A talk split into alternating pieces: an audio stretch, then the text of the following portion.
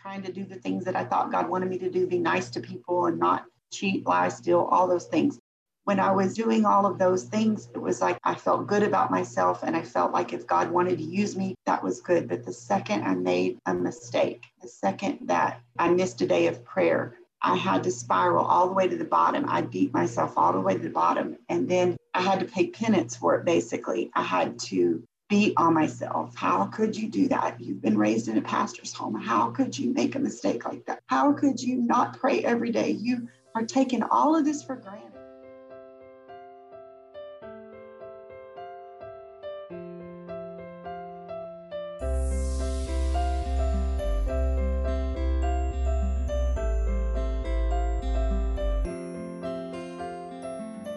Welcome to the Real Talk 238 podcast with your host, Denise Lee, a licensed professional counselor and nationally board certified counselor in the state of Alabama.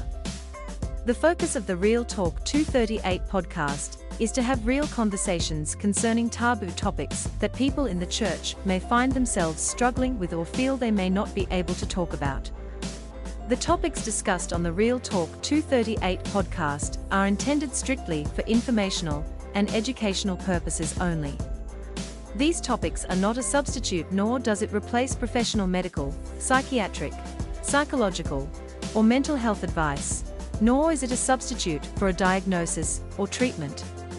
Always seek the advice of your physician or a qualified licensed mental health provider with any questions you may have regarding a medical condition or mental health disorder.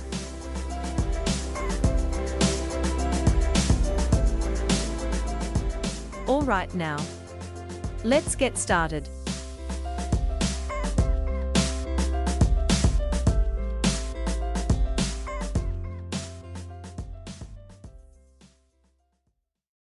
Hey everyone, thank you for listening to the Real Talk 238 podcast today. I wanted to just say thank you for your patience because I'm not always consistent getting interviews out. And a lot of the reason for that was because I had been in school, been taking classes, trying to become fully licensed, and I was doing a research project. So it was a lot of different things. But something I wanted to say if you had not noticed in this episode, in the last episode, that the intro had actually changed a little bit.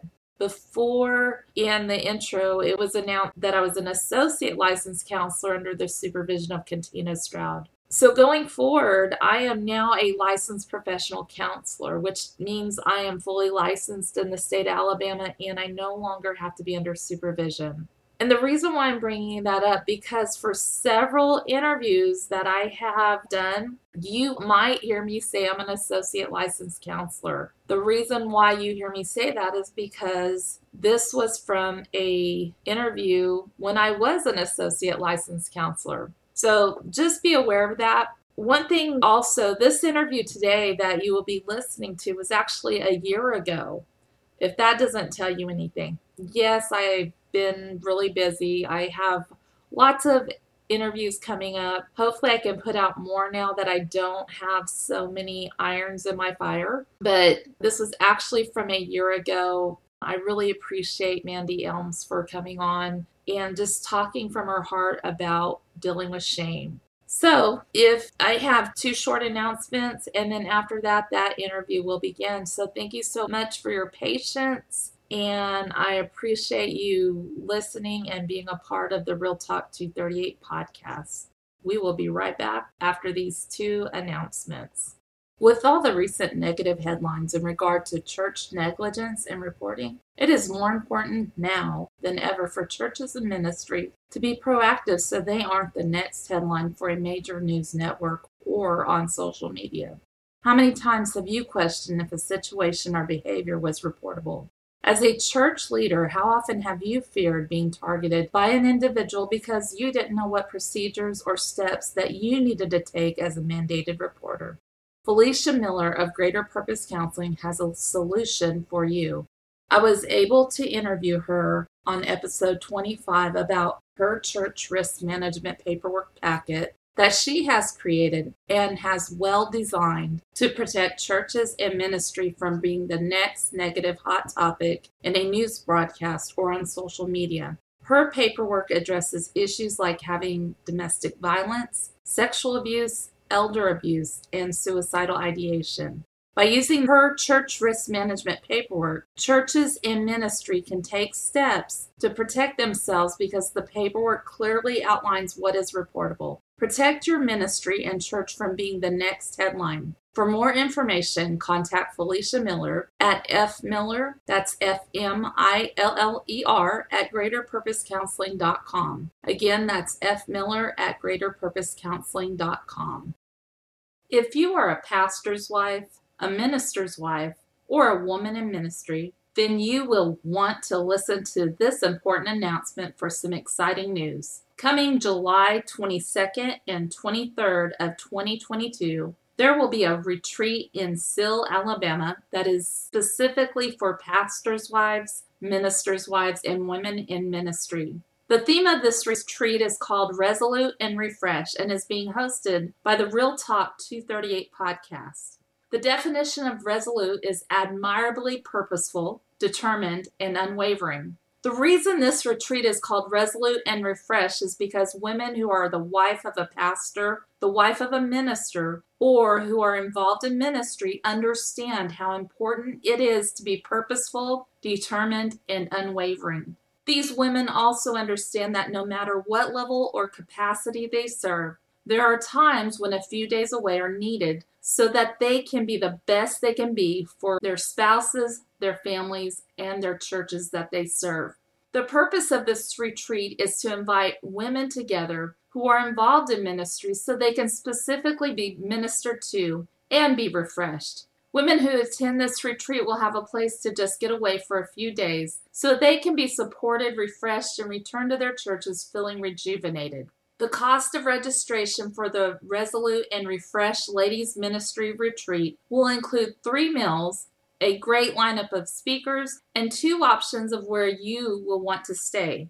The best deal is to stay on site, but there are nearby hotels available at a discounted rate. The lineup for this retreat is Carla Burton, Jessica Marquez, Denise Lee, Tara Lynn Anderson, and Michelle Corbin. Corporate prayer will be conducted by Selena Gleason, and music will be by Allison Batten. The last day to register is July 3rd, 2022. Register now before June 13th because the cost of registration will increase. For more information, go to Resolute and Refresh Ladies Ministry page on Facebook, or you can send an email at resolute and refresh lm at gmail.com. That's resolute and refresh lm at gmail.com.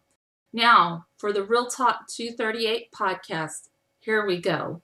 Hey everyone, welcome to listening to today's podcast on the Real Talk 238. I am your host, Denise Lee, and today my guest is Mandy Elms. I am so excited to have her on the podcast. She's from Forney, Texas. She is a stay at home mom and pastor's wife. Actually, I think she's so much more than that. She is creative. She, I mean, they just had a booth at camp meeting selling hair thingies. I'll let her share that with you a little bit later. She is married to Andrew Elms and they have been married for 21 years. They have three girls and they have one pet. What is your pet? A poodle. A poodle. Annie the poodle they pastor at Great Apostolic Tabernacle and they've been there for 12 years. She's the worship leader and, of course, the pastor's wife. And I'm sure she does a lot more than just that. As all my pastor wife friends, I know they they have a lot more irons in the fire than than they usually admit.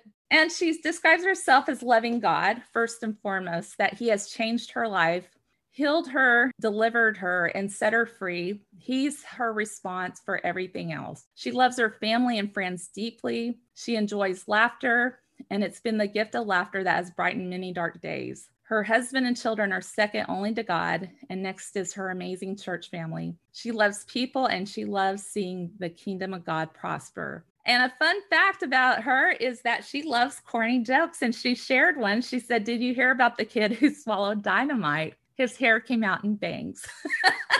so I was just, I laughed about that one. That was hilarious. Hi, Mandy. How are you today? I'm good. Thank you. Is there anything you would like to add to to that intro? Well, you say I like corny jokes. So a lot of my friends follow me whenever I travel.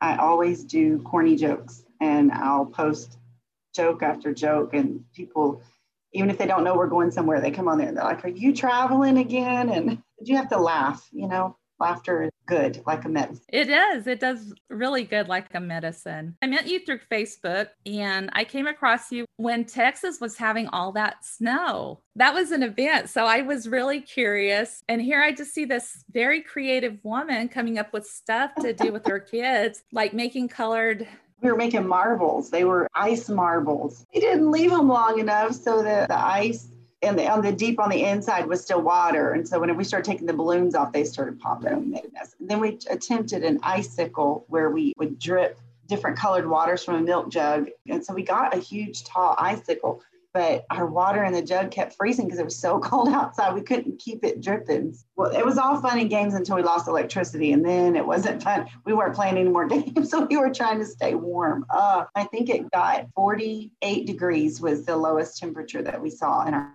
house that looked. So we have a fireplace. We were almost out of firewood, so we were trying to get enough firewood to stay warm, and we managed. We I think we were without electricity for about three days and we would get it off and on in there just intermittently. We managed to always have hot water. I don't know how that happened because we would lose electricity, which I would think the water in the water heater wouldn't be able to stay hot if you were without electricity that cold for so long. But the Lord blessed us and we kept hot water and we kept warm. We were fine. That's awesome. It made me think of back in 2014, we had a horrible, horrible ice storm stuck out on the interstate. I mean, like it was a parking lot. I didn't have a blanket with me, but I just listened to what they said on the radio, which was start your car, warm it up, and then shut it off. And that's what I did all night long. My gas lasted all throughout the night. So, you know, yeah, God is good. And then I ended up being, I don't know, the call in person for the radio station because nobody was calling in about where I was at. And they're like, hey, can you be our person? Like, yeah, it's always interesting. But God always does bring us through in those tight and difficult and unplanned situations for sure. So today I had asked you some time back about being on my podcast because I saw this video that you had done and I do. I enjoy your videos. They're always very entertaining to say the least, especially like the ones about the caterpillars you guys had done. But when you're a homeschool mom, that's what you do. But there was one time you had got online, and I think you just had been to a ladies' conference, if I'm not mistaken. Now, are you also part of the district? Yeah, I'm the I'm the secretary for the North Texas district for the ladies department. Yeah, so you're very busy to say the least, but you got on there and you started talking about shame. And that is why I wanted you to come on the podcast today to talk about shame like your experience and everybody deals with various types of shame on various levels but for some people it can be it can be so challenging and it can be so difficult especially when it's been over a course of several years sometimes a lifelong thing. About how old were you when you first realized this is what this is? I guess i'll just go back to that to that time. My husband and i had gone to a conference in houston and he and i together separately in our lives before we got married and then even together, we always had a hunger for God and for the things of God. Every conference we went to, every camp meeting, every service we attended, we were so hungry. We were the first ones in the altar. We would linger in the altar. And it was always like, man, if that guest preacher, if he'll just pray for me, then I know our relationship with God will go where it needs to go. And I remember going through all those things. So in that hunger, I particularly one day was thinking, I, I don't think we have enough fear of God, and I don't think I hear enough preaching about hell. So I literally got on YouTube and I looked up a video on hell, trying to find a, a minister preaching about it. So I came across Brother Chester Wright, and he was preaching um, the seven horrors of hell. And he's an apostolic minister. He's a district superintendent in the Maryland district. I think he's just resigned that. He was up until this last conference that they voted. Um, I watched that video, and it impacted my life. I shared it with my husband, and he didn't really want to listen to it. He told Bishop, he said, I didn't want to watch you because a perception I had of you, something that had happened in the past, and he was like, I'm not listening to that. So, you know, I didn't push, we moved on. A, a little while after that, my husband was looking for something on prayer we had done um, praying through the tabernacle plan. He had taught that to the church. He was just looking for something on prayer, and he ran across a video of Brother Wright teaching for two hours to children, young people at camp on prayer. So he said, okay, this man is teaching to young people for two solid hours on prayer. Then I want to know what he has to say.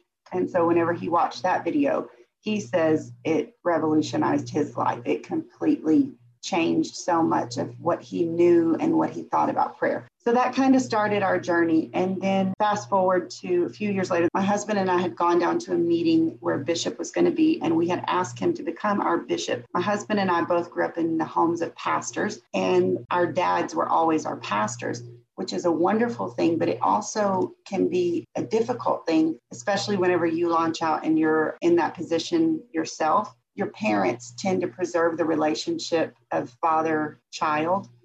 And sometimes they won't be as blunt with you as they need to be to correct you. You mean like they they're trying to protect you like a like a parent and childhood? They're trying to preserve the relationship between me and them like my dad wouldn't get in my face and tell me you're wrong and you don't need to do that because I'm a 40 year old lady and he doesn't want to damage the relationship between he and I. So we needed somebody in our life that didn't really care about our feelings and didn't care if they hurt our feelings. We needed somebody to keep us straight. My husband really felt like Brother Wright was that person. He had prayed about it. Obviously, our parents are always influential in our lives, and I look to them for direction. But you need somebody who has complete veto power that you're not afraid that they're making a decision just because they love you you know they're telling you what they feel like god would say we um, went down to houston to meet with him and i think it was a, a thursday. They're just listening and there's not music there's not it's just just word it's just me honestly. So that day i think brother shelton was was speaking and it, he's just talking the same way i'm talking. It's just just ministering. And as I'm sitting there, I begin to feel, I guess you would say more of impartation. It wasn't actually necessarily all the things he was saying, although they were affecting me, but there was something was happening in my spirit and it just began to build and build. So there came a point where I'm literally trembling in my body. It was the power of God was so strong. I'm trembling. Then I was sitting real close to my husband because it was freezing cold in that building. And so he's feeling me begin to tremble. I felt like I was going to erupt. So I I didn't want to disturb. I didn't want to assert myself because I was full of shame. So I didn't want to make a big scene or, you know, because then everybody's going to look at me and they're going to know that I'm not perfect. I was trying to be real quiet and I just started speaking in tongues real lightly under my breath, almost like a pressure cooker, trying to let that steam off just to keep it calm down. This is probably going on for three to five minutes. I'm just feeling it so strong, but I can't respond to it. And then all of a sudden, I have my eyes closed, so I'm just listening uh, from the front row, another man begins to speak in tongues loudly and very forcefully. And so it was like, oh, wow, okay, I'm not crazy. This is God. He's doing what I'm feeling. And then the man who was preaching, I didn't even know he knew who I was. I never met him before. And he said, Sister Elms, that's the Holy Ghost, let that out. So whenever he said that, it almost was just like a gut punch, just involuntary, just shot out at me. And it was very strong tongues and just such a strong power of the Holy Ghost. Then I subsided and it happened again. He told me again, don't control that, let it, let it go. So I did. And that day we went to eat with Brother Wright because he was talking to us personally if he was going to be our bishop. I didn't hardly say anything at the table. I listened to my husband and he talked. I get back to the room that night and we're switching clothes to go back to church. We didn't have much time. And while I'm changing clothes, all of that shame from the past begins to come in my mind. And I asked my husband, I said, Babe, do you think that that was really God today? Like when I spoke in tongues and what I was feeling, do you think that was really God? And he just looks at me like I've lost my mind. And he was like, Of course it was God. He said, You could feel the power of the Holy Ghost. And he's just, Why are you even questioning this? But I was being tormented in my mind because my ideas of people being used of God equals that person's perfect. And I know me and I know I'm not. And so if that happened, then maybe that isn't God because I'm not what I think those other people are. So we're, we're getting ready and, and he looked at me and he said, I'm going to ask Bishop about this tonight. Well, that terrified me because he's going to expose me. Nobody can know that I deal with all this stuff. I got to hide it all.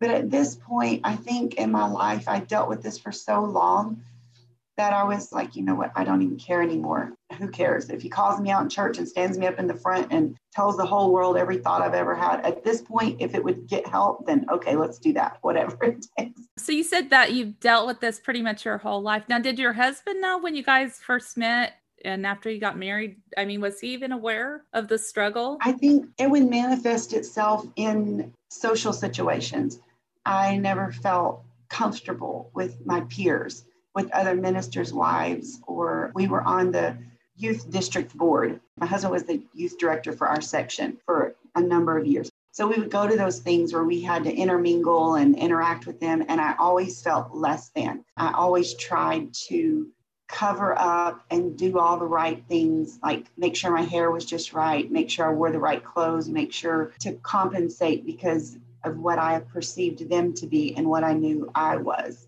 I think that would probably be frustrating. Like he would, we would want to go eat with people, but I was so uncomfortable. I just couldn't be myself around them if I perceived anybody as I looked up to them or they were better than me or higher than me in all things, in social status, in looks, in size, any of those things, if I felt like they were better than me, then I was very uncomfortable around them. But if I perceived somebody as less than me, then I was comfortable with them because I don't even know why. I think I needed that assurance and I was so uncomfortable with who I was that if I felt like I was better than them, then I could be okay being with them and interacting with them. But if I felt that my value or my worth was threatened by somebody else, I wasn't comfortable with that. And I couldn't be myself. And I was quiet and shy and hide in the corner until I could get out of the situation. But in a situation where I felt that I was superior, then I could I could be the greatest friend. And I, I've seen this in other people. After you're free from all those things you see those characteristics that some people it's like their split personality. When they're with this group of people they're completely open and free and happy and can do and say whatever they want to do and say but you put them in a different situation where they feel like they're the other people are superior to them and they're not comfortable. I was just thinking about that because i mean i have been in situations like ministerial situations where you go to the the district meetings and you mingle with other ministers and their wives. And i think it's just that whole I don't know about you, but for me, it was like this intimidating factor. Like, I did not feel like I measured up. Every minister's wife, every pastor's wife, whatever they presented, it was like, it was absolutely flawless. I think the best thing that ever happened to me was a state we was living in at one point. I went to the district superintendent's house to meet with his wife because she was looking over some writing I was doing. And I walked in her house wasn't perfect. It wasn't messy, but not everything was perfectly put in place. It kind of made me feel better because I really esteemed this person way high up, had such godly nuggets of wisdom that I still value to this day. I just felt inferior, like I didn't measure up. Yeah, that's that's exactly it. So my husband talked to Bishop that night and he told my husband, I saw this in her at the table, meaning when we had met with him earlier the day. Said, but I didn't think we'd have to deal with this right now. But since you brought it up, then we'll deal with it. So my husband comes back and tells me that. Well, I'm petrified because, you know, I'm like, what is he seeing in me? What is wrong with me? So ended up, we called him on our way home that Saturday from the conference and we just talked over the car phone. Both my husband and I were on the phone with him. He's the one who told me, he said, you have shame in your life. And obviously, he didn't know the source of my shame. And so he began to share his story, which he publicly shares. He was taken advantage of by neighborhood boy. The boy was maybe 11 or 12, and Bishop was five or six. So he looked up to the boy, wanted to play with him, wanted him to be his friend. And so they were just playing a game. Well, his mother caught them and she shamed them. She shamed her son for this and got onto him. He got in a lot of trouble his dad was military. So when his dad got home from work that day, he knew how it worked. That whenever I got in big trouble with mom, when dad came home, she told him, then I got in even more trouble with dad. And so he said that day his dad came home, they both went to the bedroom and then they came out and nobody ever spoke about it again. They never talked to him about it. They never explained anything. He just felt all of that shame and he was left with that. It was never spoken of again until later on in his life, whenever God finally delivered him of his shame. So he's telling me these things, and I'm racking my brain because I'm like, I was never abused. I've never been sexually abused. I wasn't abused physically by my parents at all. I grew up in a very loving home, a godly Christian home. He's talking, and I'm just going through this. And the only thing that I could come up with that might cause me to feel this way was I just couldn't ever get it all perfectly right. I would go to church and I would hear the, the preachers preach, and they would say, We need to pray, and we shouldn't do these things, and we should do these things. And I never could get all of that right. And I tried so hard. If they said we're going to pray for this week and we're going to pray one hour a day, I would go wherever I was going to pray and I would pray for that solid hour, but it wasn't effective. I mean, it could have been hallelujah, hallelujah, thank you, Jesus. I was checking all the boxes for my whole life, but I never truly developed a relationship with Him because I didn't understand. And I felt like to have that relationship, I had to earn it. And I could never earn it, no matter how hard I tried. I would do good for a certain amount of time. And in that span of time that I was doing good, meaning I was praying every day, I was reading the Bible every day, I was trying to do the things that I thought God wanted me to do, be nice to people and not cheat, lie, steal, all those things when I was doing all of those things, it was like I felt good about myself and I felt like if God wanted to use me, that was good. But the second I made a mistake, the second that I missed a day of prayer, I had to spiral all the way to the bottom. I beat myself all the way to the bottom. And then I had to pay penance for it, basically. I had to beat on myself. How could you do that? You've been raised in a pastor's home. How could you make a mistake like that? How could you not pray every day? You are taking all of this for granted. God's been so good to you. And it was just that. It was literally spiritual abuse. And I went through this cycle over and over and over where I would earn my way back up to a good place and then slam, I would go back down. And then I would earn my way back up. And this is crazy. But I even thought at times whenever ministers would preach and they would talk about us casting our crown at his feet, I honestly had the thought, why do I have to throw that down on the ground? I worked so hard to get that. Every star in that crown, I earned that. I fed the homeless. I did, and, and people talk about those being stars in your crown. Now I think about that, and I think that is so crazy and so far from what the truth is that I didn't earn any of that, and I can never earn any of that.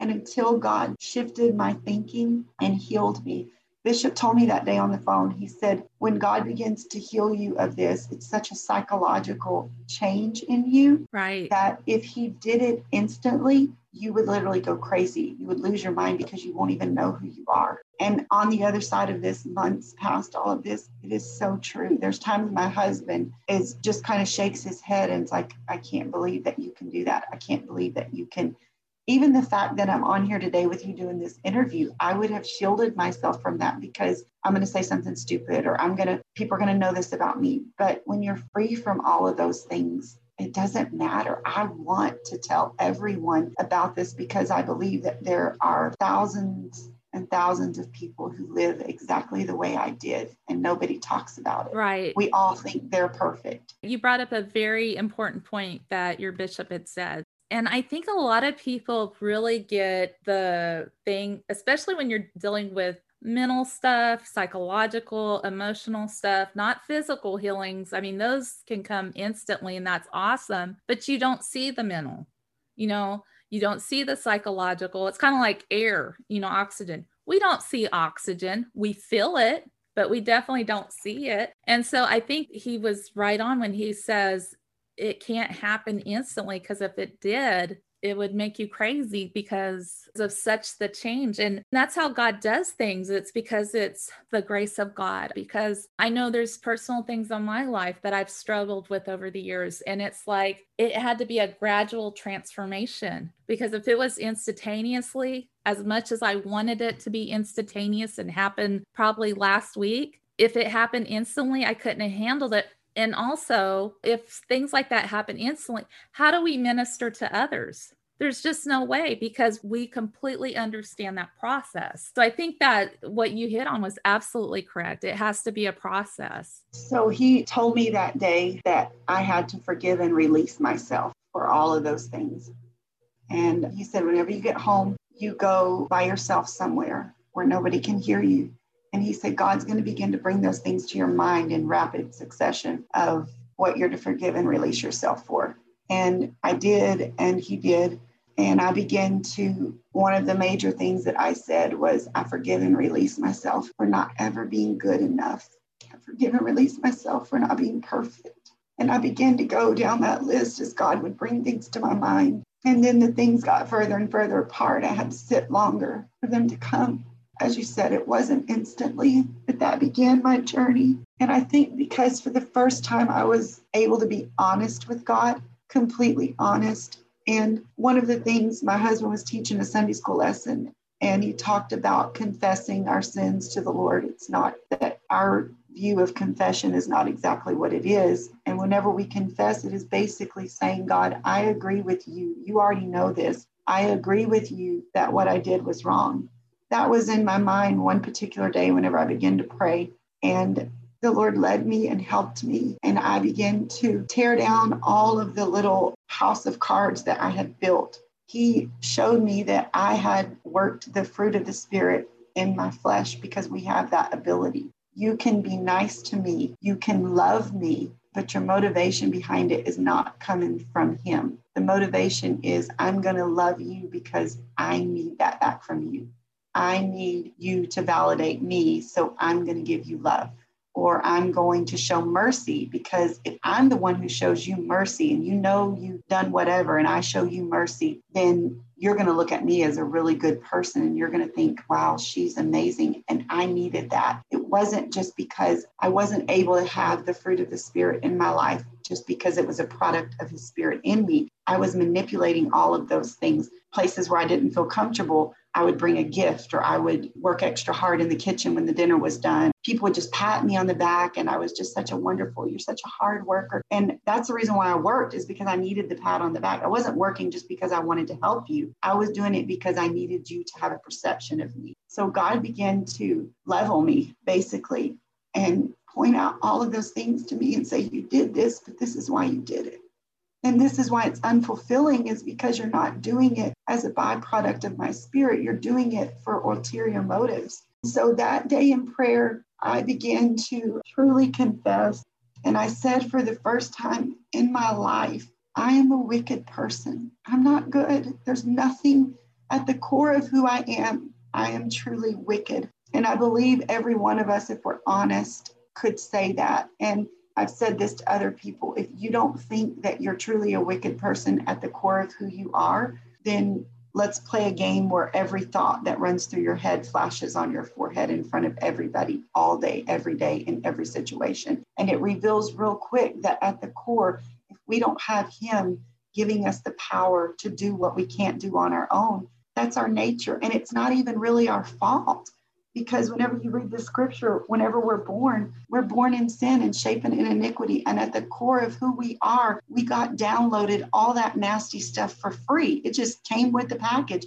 And I couldn't do anything about it. The only thing I can do is let Him help me to overcome that. But that's a part of that's my nature. That's my sinful nature. That makes me think of kids our lovely children. You know, when they're born, they're so sweet and precious but give them about a year, especially when they start talking. By two years, you ask them a question about, hey, did you take that cookie? And I mean, they may have crumbs all on around their mouth.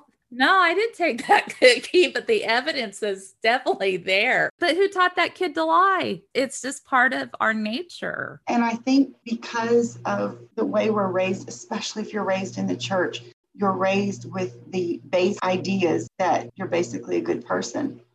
And whenever you start lying or cheating or stealing and you're hiding it all because you don't want them to know because you know it's wrong, but you're still participating in those things. But yet you're thinking you're such a good person. And one of the things my husband said that kind of rocked my world was the only one that's ever surprised when we make a mistake is us. God is not at all surprised because he sees our fallen nature. That's the whole reason why the law was flawed in the beginning. He gave all these laws to the children of Israel. They couldn't keep them they were constantly falling because they didn't have any help and they were just trying to mark up to all the law. And finally, the Lord's like, okay, this is not working. I'm going to have to put my spirit in them to give them the power to overcome the flesh. And that day, whenever I was praying those things and I began to say I was wicked, I had a vision in prayer and it was me. And I knew that the Lord was there with me. I didn't see him, but I knew he was there as a figure, I guess I could say and I was at an old fashioned stone altar. And in my prayer time that day, I was beating my flesh down. That part of me that is not like him, I did not want it to make decisions or to control my thoughts for the day, all those things. And I'm just praying in the Holy Ghost and I'm putting that flesh down. And this vision comes in my mind, and it's my flesh on that altar. And I'm putting it there, I'm tying it there. It's going to die today. I'm not going to let it live. After a time in prayer, I felt like that was accomplished. And I, it was like the Lord was walking away.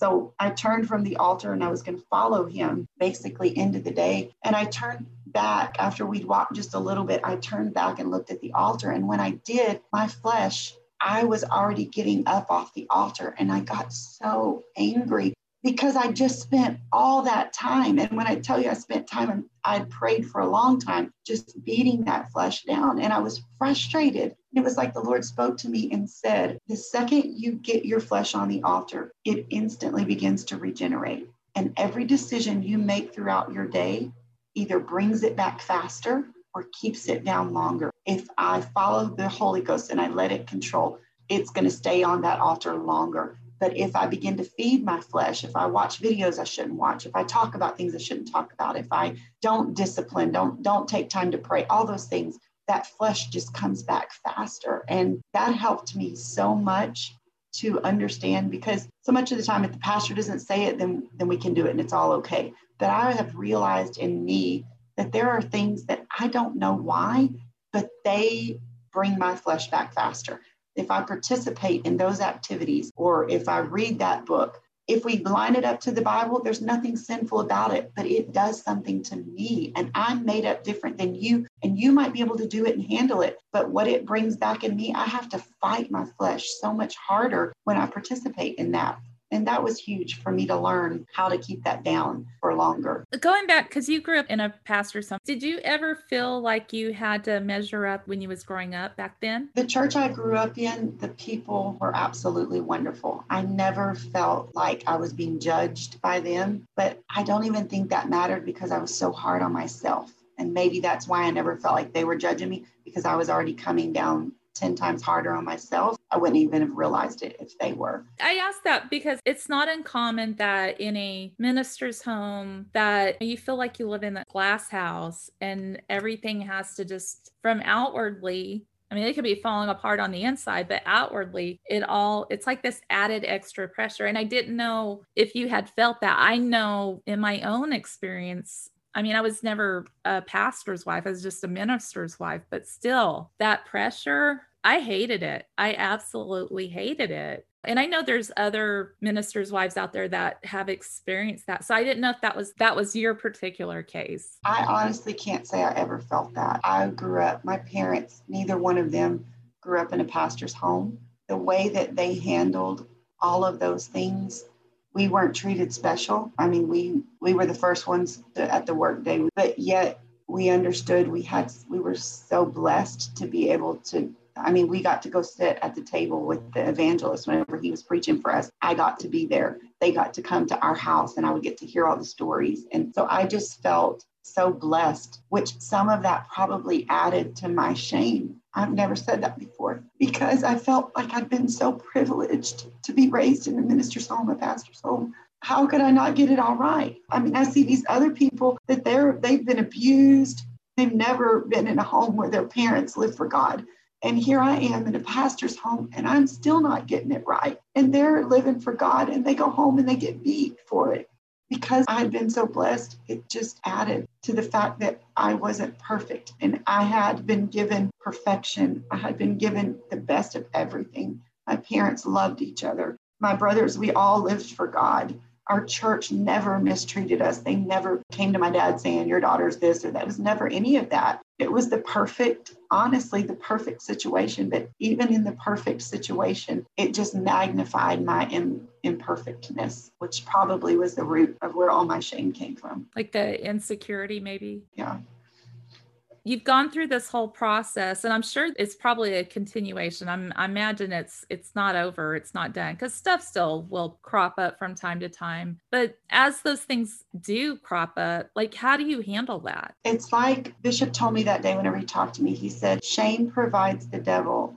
constant access to you he can access you anytime He wants to through that shame. And whenever God heals you from that, it closes that door. He no longer can access you like that. I can tell you that I have felt like He's twisted the doorknob before. But because of the work in my mind that God has done, I don't go back to that place. I no longer have the highs and the lows. And it's not that I don't make mistakes anymore, but whenever I make that mistake, I know it's only because I'm still living in this flesh. And this flesh is not going to heaven. That's why we have to be changed. Our flesh is sinful. And I understood Paul so much more whenever he says, Oh, wretched man that I am, who can deliver me from this body of death? He was fighting. After I went through this process and I went back and read that, I was like, Oh, my word, Paul, you're doing exactly what I've been doing. You're so frustrated with that part of you that's not perfect. And you keep trying to perfect it and you can't just my, by my own ability. And it's extremely frustrating. Whenever I make a mistake now, I, I miss a day of prayer or I don't read the word or whatever the case might be. Those were huge ones for me because so much emphasis and importance is put on that. And whenever I mess up on those days, I get too busy or I allow other things to come. It's not right. And I know it's not right, but I don't have to pay penance for it anymore. I'm like, God, sorry. I put my will ahead of yours today, and I'm sorry, and I hate that. Please forgive me and help me tomorrow not to do that. And that's it. I'm forgiven. And I actually believe that I'm forgiven now because of the shift in my mind that happened. I don't go back to those dark places. I repent. I receive forgiveness. I believe now that He loves me. That was another thing in my journey in our prayer time husband taught it in Sunday school one day, and he said, early, whenever you get down to pray, one of the first things you need to re- do is receive the love of God. And for some people, that's probably extremely easy. But I felt like you loved me based on my performance. So I couldn't ever receive God's love because I knew I couldn't perform perfectly for Him. And so there's no way He loves me because I'm not perfect. So saying that that first time I receive your love to me today. I didn't earn it. I don't deserve it necessarily, but I just receive it because you have it and you give it. And so believing that He loves me and receiving that love and I'm saying all of these things, and I know it was a supernatural work of God in my life. If you don't let His Spirit do the work in you, along with all these things I'm saying, it's not like a 10 step program that you can just follow along the steps of what I'm saying and voila, you're going to be free. It's not that. But we're also different that God has to deal with every one of us differently. And He wants to do that. He's so personal. He's so personal but receiving his love and realizing that he loved me. And I think about my own children, and the word of God tells us how flawed our human love is, especially in comparison to God's love. And I think when my kids make a mistake, I'm not okay with the mistake they made. I'm not happy that they lied. I'm not going to just sweep it under the rug. I have to teach them not to. But then when the day's over, I don't love them any less because they told a lie today. I don't love my other children more because they didn't lie today and this one did. If anything, my compassion for them causes me to reach to them maybe a little bit more and say, It's okay. I understand. I know what you did. I know why you did it. It's not okay. But let, let's not do that anymore and try to teach it. Once I understood that God wasn't up there with a big giant bat trying to not take me out every day, then I was able to receive his love and realize when I made a mistake, that's what his mercy is there for, to forgive me. And then I found my mistakes were getting further and further apart because of that relationship. I wanted to pray. I wanted to be with him. I wanted to pray what he needed me to pray for that day. And it was so freeing to be able to learn to pray in that way and approach him in that way and just receive his love to me. Something you had said was that, you know, God is so personal and he approaches each of us different. Something I was thinking about as you was talking, I was thinking about people who go to the altar like repeatedly over and over and over and they struggle with whatever it is going on in their life. It's because it's those things that they still struggle with. And I always get very frustrated when I hear someone say, now, I will just say this. I have a friend, I was going through something and I would just, it was constant. It's, I think she, you know, after a time, my friend was being my friend because she just finally said, You just got to let that go. And that's what I needed in that moment. But I'm talking about somebody who they're coming to God and they've got all this baggage, and you have these wonderful people in church who don't intentionally mean it, but they're sitting there saying, You've got to let that go. You just got to leave it at the altar. And it's not always the easiest thing. And so I think that's really important what you had said about God works with each of us individually because he knows right where we're at individually. What one person may have not had such a huge struggle with, probably another person that was just I mean, if it came down to it, it would take them down. It would take them out. So I think that was just very vital how you mentioned that. I think the most important thing that we can do whenever we ask God to forgive us is to act forgiven, to believe He's done it and to act forgiven and go forward from there. And I think that's why all those scriptures are put there that He casts our sins into the sea of forgetfulness, because for us, it's the hundredth time whenever I ask him to forgive me. But for him, it's the first time again. He chooses to forget those things and chooses to love us. And I think it's so important to understand that we're flawed. We have this treasure in earthen vessels. And what is an earthen vessel? It's literally translated there an old clay pot. And if you take the dirt out of clay, you don't have anything left. There's nothing. We are made up of dirt. And that's that human flesh part of us that is very flawed. If you go and read about the lust of the flesh and all of those things where it lists all of those sinful things that are a part of our nature, when you can see yourself like that, it's almost like, well, it's no wonder. I mean, really, the miracle is that I get it right two days out of the week with all of that stuff I'm struggling through. And so, whenever you shift and you look at yourself like that through mercy and grace, and that it's a wonder any of us can do anything. We really can't. Let me take that back. The only way that we can make it is by the power of His Spirit, Him empowering me to overcome that flesh because that flesh is all consuming. Look at the world we're living in where people's flesh is going unchecked. And God only knows where I would be, what I would do, or even what I'm capable of without His Spirit governing and even putting His Spirit is what puts the desire in me to seek after Him. I always thought that desire was there because I was basically a good person. I always loved God. No, if He didn't even put that in me, we can't even come to Him except He draw us. So if we're just talking about Mandy Elms, that's a whole lot of bad stuff there. And it's like when what I thought would destroy me because I had built this house of cards of I'm a good person. I'm, and this was who I was. And I built all of this house of cards. I thought blowing on that and leveling that would be the end of me. And in all truth, it was. It didn't do to me what I thought it would do to me. It let me be able to see myself for the first time as a very messed up human being. I didn't do anything to get that way. I just was born that way. And so whenever I saw myself as I was, it was almost like I went from beating myself and being abused for how terrible I was to being like, oh my word, I can't believe you've got this much right for all this time. It was a complete shift that the miraculous work of his spirit in me has empowered me to get it right all these days. And the day I messed up is because I didn't submit to him. I didn't get that flesh on the altar. I let it come back and I didn't do it. So I'm not ashamed of that anymore. Now all I say is, okay, I need to go repent for that. And I'm going to get it right tomorrow because I'm going to let him live and me not live. And that's the struggle, Paul when you see that and your eyes are open to that, you go back and read that in Romans and you're like, how did I not see? You know, why was Paul so frustrated? He was perfect in our eyes. He wrote the majority of the New Testament. He brought salvation to so many, preached to all those churches.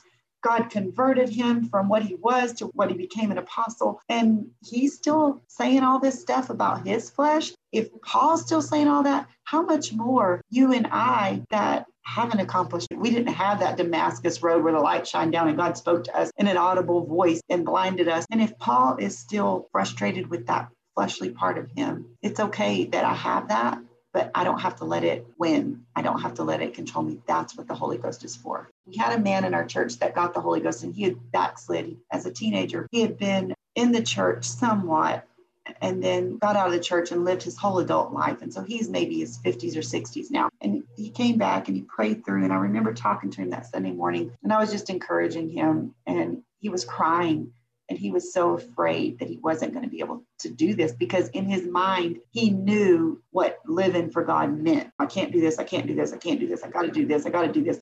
So that was his perception. So he was just crying because he knew he had received the Holy Ghost, but he was like, I don't know if I'm going to do this. I don't know if I can stop all that stuff and start all of this stuff.